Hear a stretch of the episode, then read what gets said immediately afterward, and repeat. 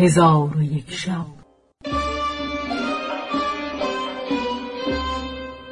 چون شب دویست و هفتاد و هفتم برآمد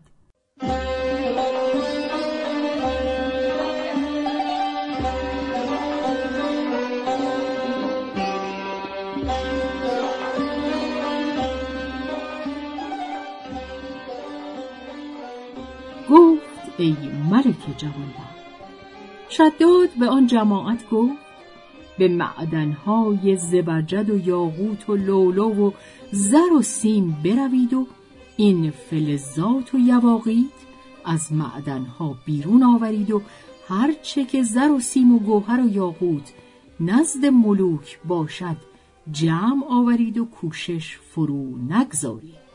در پیش هر کس از اصناف جواهر چیزی باشد بگیرید و مخالفت جایز ندانید. پس به همه پادشاهان اطراف مکتوب بنوشت و ایشان را بفرمود که از اصناف جواهر آنچه که در نزد خود و نزد مردم باشد جمع آورند و به معدنها رفته سنگهای گران قیمت بیرون آورند و هر چه که در ته دریاها باشد به قواسی به در آورند. پس ایشان تا بیست سال به جمع آوری زر و سیم و سنگ ها مشغول بودند و در آن عهد سیصد و شست پادشاه در روی زمین حکمرانی می کردند.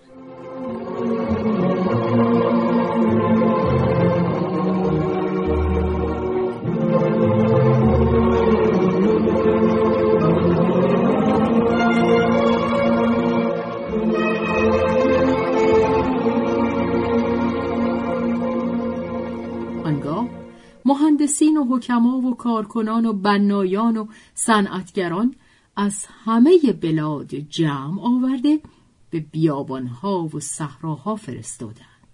ایشان از بحر مکان آن شهر همی گشتند تا به بادیه فراخنایی برسیدند که در آنجا سنگستان و نیستان و کوهها و بلندی و پستی نبود و چشمه ها و نهرهای روان داشت. گماشتگان گفتند بدان صفت که ملک فرموده همین جای است. پس به بنا کردن شهر مشغول گشتند و پادشاهان ممالک از هر سوی گوهرها و سنگها و لعالی خرد و بزرگ تنگ تنگ و کشتی کشتی به عاملان بفرستادند و عمال سیصد سال مشغول کار بودند. چون شهر و قصرها و قرفه ها و نهرها به انجام رسانیدند شداد را خبر کردند.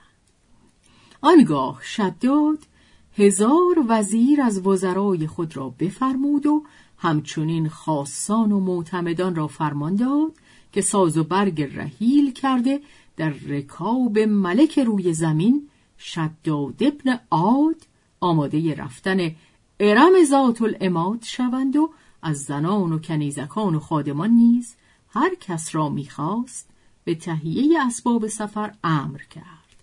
تا بیست سال تهیه سفر تمام کردند.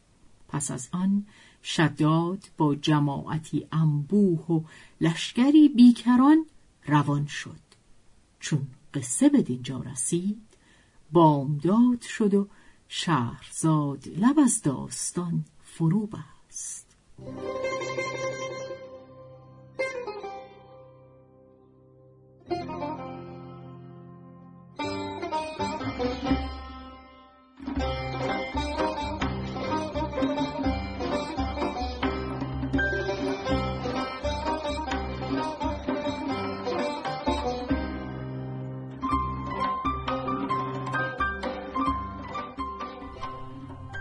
به روایت شهرزاد فتوهی.